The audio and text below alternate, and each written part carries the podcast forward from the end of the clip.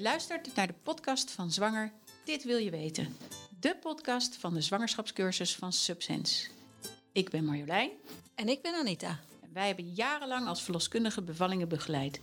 En in deze podcast gaan we jullie regelmatig bijpraten over topics die aanstaande ouders bezighouden. Dus wil je informatie en tips direct van een professional? Of je nou thuis of in het ziekenhuis gaat bevallen? Mis dan geen van onze afleveringen, zodat je zo goed mogelijk voorbereid bent op die aanstaande geboorte.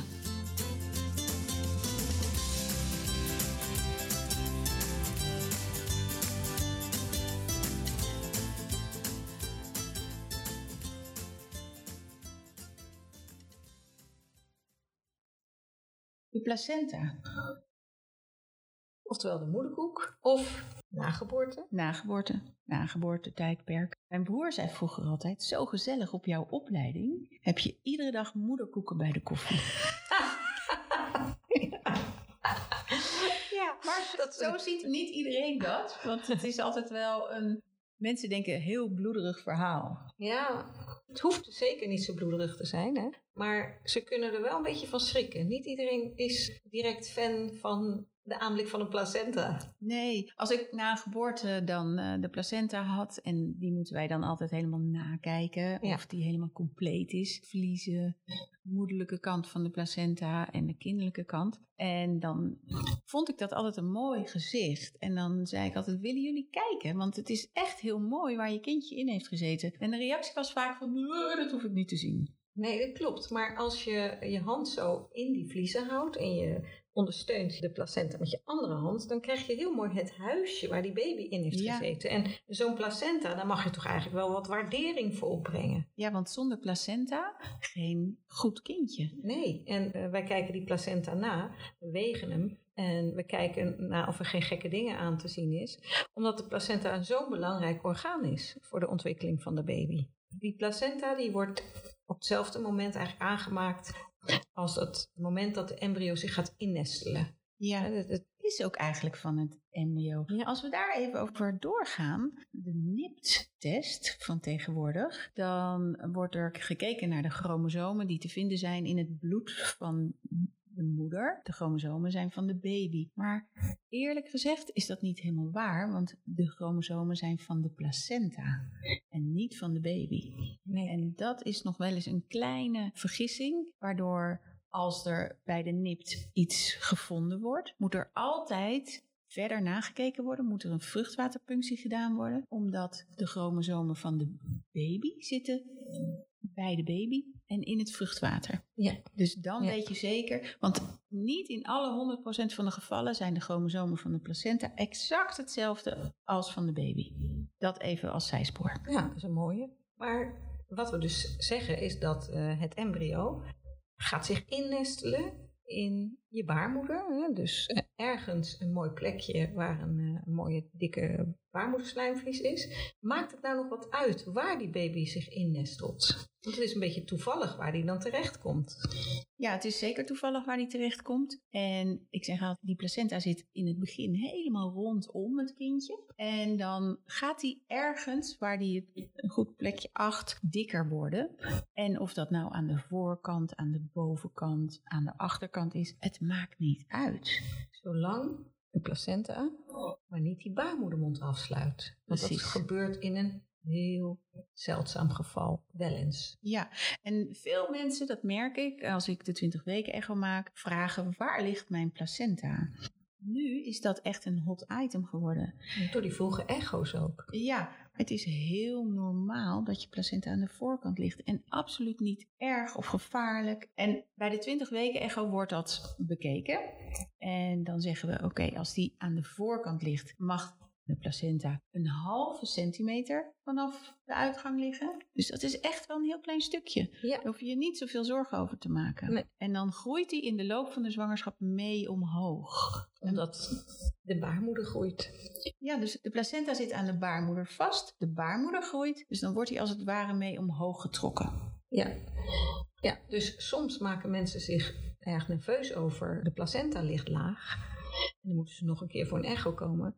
Maar In Is dat 9 weer van de op? 10 gevallen Ja. is het dan weer opgetrokken. En mensen, als ik het zeg bij de 20 weken echo van... goh, je moet nog een keer terugkomen... want je placenta ligt 16 millimeter van de uitgang aan de achterkant... en jij hoort er 20 te liggen... ja, dan kan ik er al gif op innemen dat hij om, mee omhoog trekt. Maar mensen gaan dan meteen de volgende stap zetten van... oh, hij ligt ervoor, dus ik krijg een keizersnede. Ja, Maar dat is dus niet waar. nee, nee. Wacht rustig af en in Geen paniek. en 4 mm groeit hij altijd wel mee omhoog. Ja, Maar we moeten ergens grenzen stellen en we willen dat extra checken als extra controle. Dus absoluut geen paniek. nee. En de functies van de placenta. Vorige keer natuurlijk uitgelegd hè, bij de navelstreng. Als jullie die podcast hebben gemist, zou ik die zeker luisteren. Ja, dus daar hebben we verteld dat een placenta een longfunctie heeft. Ja. Met andere zuurstof krijgen en CO2 uitwisselen. Maar ook dat het een soort filter is voor ziektes en voor zware metalen en dat soort dingen. Dus het is ook een soort lever. Ja, en het is eigenlijk ook nog een ander orgaan, met een heel duur woord, een endocrine orgaan. Dat is een orgaan wat hormonen maakt. Ja, En het maakt ook zwangerschapshormonen. En daarin heeft het ook een hele belangrijke functie. De functie van scheiden van moeder en kind heeft het ook. Hè. Er loopt een membraan tussen. En tegelijkertijd is het ook weer juist de verbinding tussen moeder en kind. Ja, dus het is een heel bijzonder orgaan. Zeker mag daar wel aandacht aan besteed worden en er mag ook even naar gekeken worden na de geboorte. Ja, in veel culturen heeft het ook iets magisch. Hè? Het heeft een emotionele waarde, de placenta en de Ja. navelstreng. Er zijn culturen die maken er een altaartje van. Ja, Mensen die het gaan indrogen. dat is na de bevalling. Hè? Ja, Dan over die functies.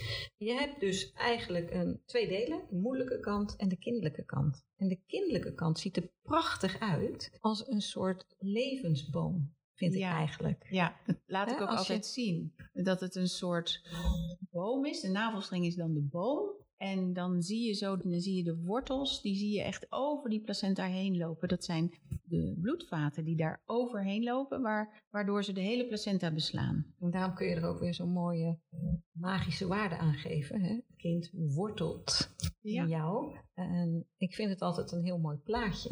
Ik heb ook wel eens moeders gezien die dan na de geboorte zo'n sieraad haalden met, zo'n die levensboom. Ja, dat is een leuk cadeautje trouwens. Anne? nou, dat zijn de functies. En die placenta, die, die wordt dan geboren in het nageboortetijdperk. Ja. Die kan op twee manieren geboren worden. Hè, want is de baring nou een bloederige bedoeling, de drie B's, of niet? Nou, veel mensen hebben, zeker mannen, zien op tegen geboortes omdat dat een bloederige toestand zal zijn. Maar dat is meestal niet zo. Nee. misschien moeten we daar nog eens een keer een podcast over maken. Over hoeveel bloedverlies ga je nou krijgen tijdens een bevalling. Ja, dat is leuk. Leuk trouwens om dat misschien te koppelen aan de thuisbevalling, omdat veel mannen zijn bevreesd om thuis de geboorte te laten plaatsvinden. Omdat ze dan denken, ja, dan zit het bloed tegen het behang en mijn bed kan ik gelijk wegdoen. Ja, maar dat is niet waar. Nee. Maar als we nou kijken naar hoe een placenta geboren gaat worden.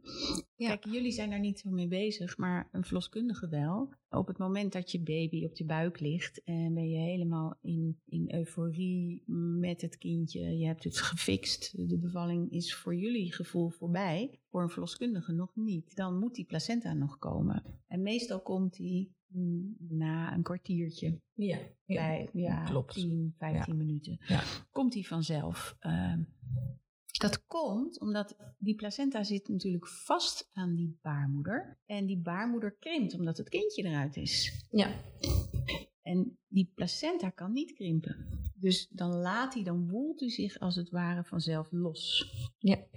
En als die dan los ligt, dan kan die eruit geperst worden. Dan moet je, Ja. nog, moet je nog even een keer persen. is dat een heftig karwei? Nee, dat is eigenlijk eh piece of cake. Piece of cake. Moederkoek, hè? Piece of cake. Ja.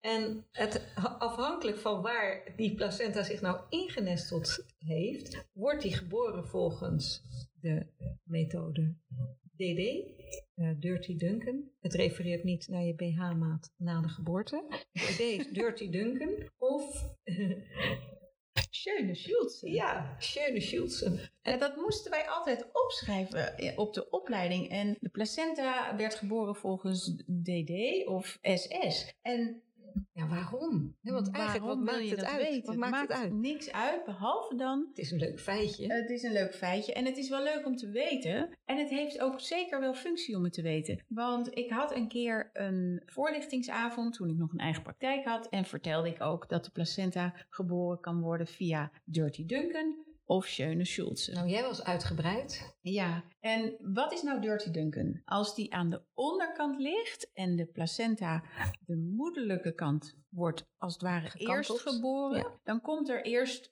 bloed en dan de placenta.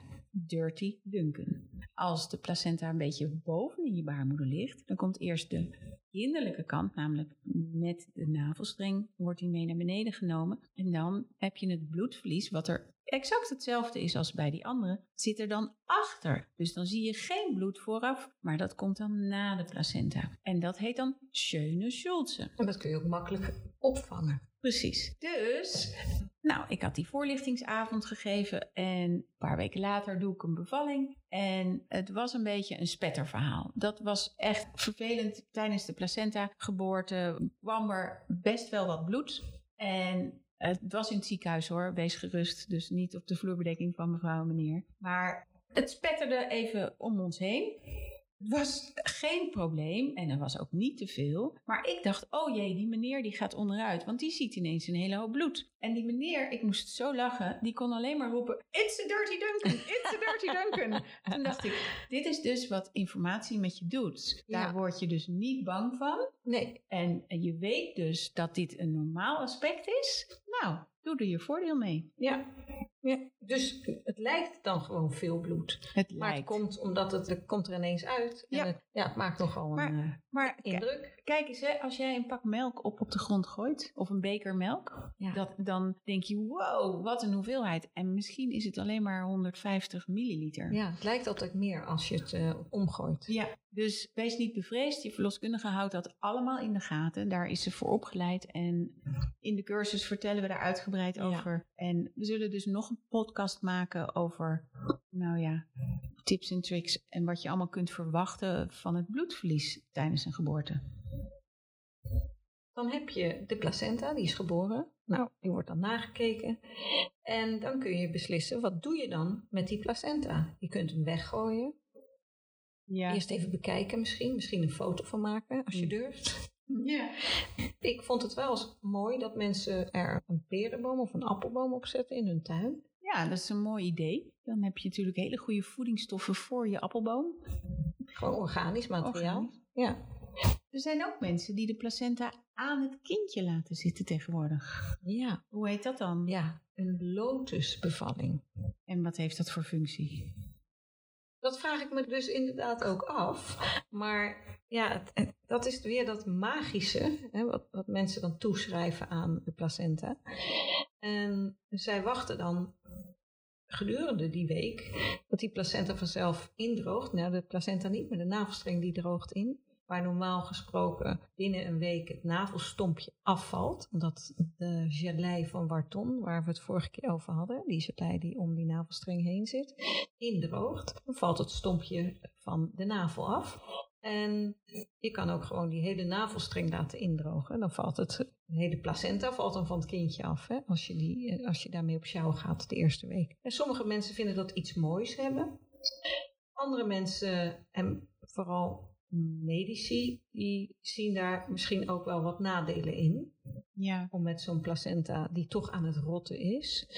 eh, Nou, je gaat hem dan wel met zout, geloof ik, en met kruiden ga je hem indrogen. Maar het is, Ja, wel, bloemetjes. goed, het is wel een goede manier om kraamvisite niet je baby te laten vasthouden. Wij zeggen ook placenta meenemen. dan zeggen we, wil je de baby vasthouden? Oh, maar dit hoort er nog bij. Dan zijn mensen vaak zo van, nou, laat maar. Ja, Dus ja. dat is Ja. misschien een voordeel ervan. Ja, misschien wel. Nou ja, de meeste mensen doen dat niet. En die, die, Nee. die, die gooien de placenta dan toch weg. Een aantal mensen laten hun placenta incapsuleren. En die nemen dagelijks een capsule door hun smoothie heen. Ja, of ze vriezen hem in en bakken hem. Of een stukje verse placenta door hun smoothie heen. Maar zou je dat nou aanraden? Ja, dat is wel moeilijk, want het is eigenlijk hip. Het komt uit de Verenigde Staten. Kim Kardashian heeft het gedaan. Veel beroemde zwangeren hebben toch iets met hun placenta gedaan. Dat doen ze omdat ze denken dat zij daar uh, nog voedingsstoffen uithalen, zoals ijzer. En ijzer, je hebt natuurlijk wat bloed verloren tijdens je bevalling, dus het kan zijn dat je wat ijzergebrek hebt, hè, dus bloedarmoede. En daar kan je een beetje slap van worden. Dat zou je met voeding, ijzerrijke voeding natuurlijk kunnen aanvullen. Maar de mensen die het encapsuleren doen, die denken oké, dan neem ik daar het ijzer van. Er zullen vast andere voedingsstoffen in zitten. En ja, het is een beetje het idee van het is goed voor mijn baby, dus het zal ook wel goed zijn voor mij. Ja, en ze leggen natuurlijk ook de link naar dieren die dat doen. Hè? Want er zijn dieren die hun placenta opeten. Daarin... Ja, maar dat doen ze om niet gespot te worden dat daar een geboorte is geweest. Ja. Ja. Dus die willen sporen, zo, zo netjes mogelijk opruimen en eten dan de placenta op. Ja, dat hoeven wij niet te doen. Want ik zeg ook altijd, de buurman die zal niet ruiken dat je een kind hebt. en, uh, dus voor de, voor de buurman hoef je het niet te doen, je placenta op te eten. Maar ja, waarom ze, men het doet, oh ja, dat is er nog één. Ze zeggen dat je minder kans hebt op uh, emotionele swings. Ja, ja, en een dip. Ja. ja. Dat is niet bewezen. Nee. Want er is wel onderzoek naar gedaan. En daaruit kwam wel een ja, belangrijk feit, denk ik. Dat er ook zware metalen en afvalstoffen in zo'n placenta zitten. En virussen. Ja, dat, kunnen, dat kan. Het ligt aan of die placenta heel goed is verhit tijdens het proces van het maken van die capsules. En dat is misschien moeilijk te controleren, want de Voeding- en Warenautoriteit die komt niet bij die mensen thuis. Terwijl dat bij het normale voeding wel gebeurt. Hè? Dat staat onder strikt toezicht van de voeding- en warenautoriteit en dit niet. Dus je moet heel erg vertrouwen op degene die die placenta incapsuleert en vriesdroogt of op welke manier dan ook verhit. Dat het goed is gegaan. Want ze hebben sporen gevonden van Zika, van HIV en ik weet niet hoe dat zit met COVID. Ja. Ja, dus denk er nog eens twee keer over na. Als ik in de cursus vertel over, um, dan heb ik, uh, hebben we op het prikbord een uh, placenta masker uh, hangen. Uit China uit, overigens. Ja, uit China. Die heb ik uit China gehaald. En Thailand doen mensen het ook nog. Heb ik ze ook gezien. Um, dan zeg ik altijd, ja weet je, je mag, je mag hem proberen van mij. En er staat op dat het heel goed is voor je huid. En, uh, en dan iedereen zegt dan, oh nee, laat maar. Terwijl je zou hem dan wel opeten. Dat is een ja, beetje... Nou ja, ik denk wel een klein verschilletje, of groot verschilletje. Het is jouw placenta en uit het zakje. Ik weet niet van wie die allemaal... Uh... Ja, maar jij weet ook dat vroeger, vroeger heb ik het weer, maar dat wij uh, toen wij uh, nou, gewoon eh, werkten in de beginperiode, dat we placenta's die mensen niet zelf wilden meenemen naar huis, dat we die in het ziekenhuis bij elkaar bewaarden in de vriezer. En dan kwam er één keer in de maand de farmaceut, die kwam langs en die ging daar, die nam ze mee, want daar werden crèmetjes van gemaakt. Dus onze moeders hebben placenta um, producten wel. Ja. In, uh, op hun huid gesmeerd, omdat dat zo ja, goed was. Dus het is altijd een tijdperk wat dan weer ja. Uh, voortschrijdend inzicht, zeg ja, dan dit is wel een tijdperk waarin mensen hun placenta laten incapsuleren. Ja, en als je dat wil doen, moet je dat vooral doen. Maar goed uitzoeken hoe ja. en wat. Ja. Ja. En... Uh, nu we met de placenta klaar zijn, want ik denk dat we wel een hoop gezegd hebben over dit orgaan, is het misschien een leuk idee om na te denken over de volgende podcast. Het ja. onderwerp van de volgende podcast. Zullen we dan eens naar de gekke dingen van het kraambed gaan? Ja, dat is wel een leuk onderwerp. Gekke dingen van het kraambed. Want daar hebben we nog wel uh, leuke verhalen over, denk ik. En ja. tips. Ja, nou, tot de volgende keer weer. Dank voor het luisteren.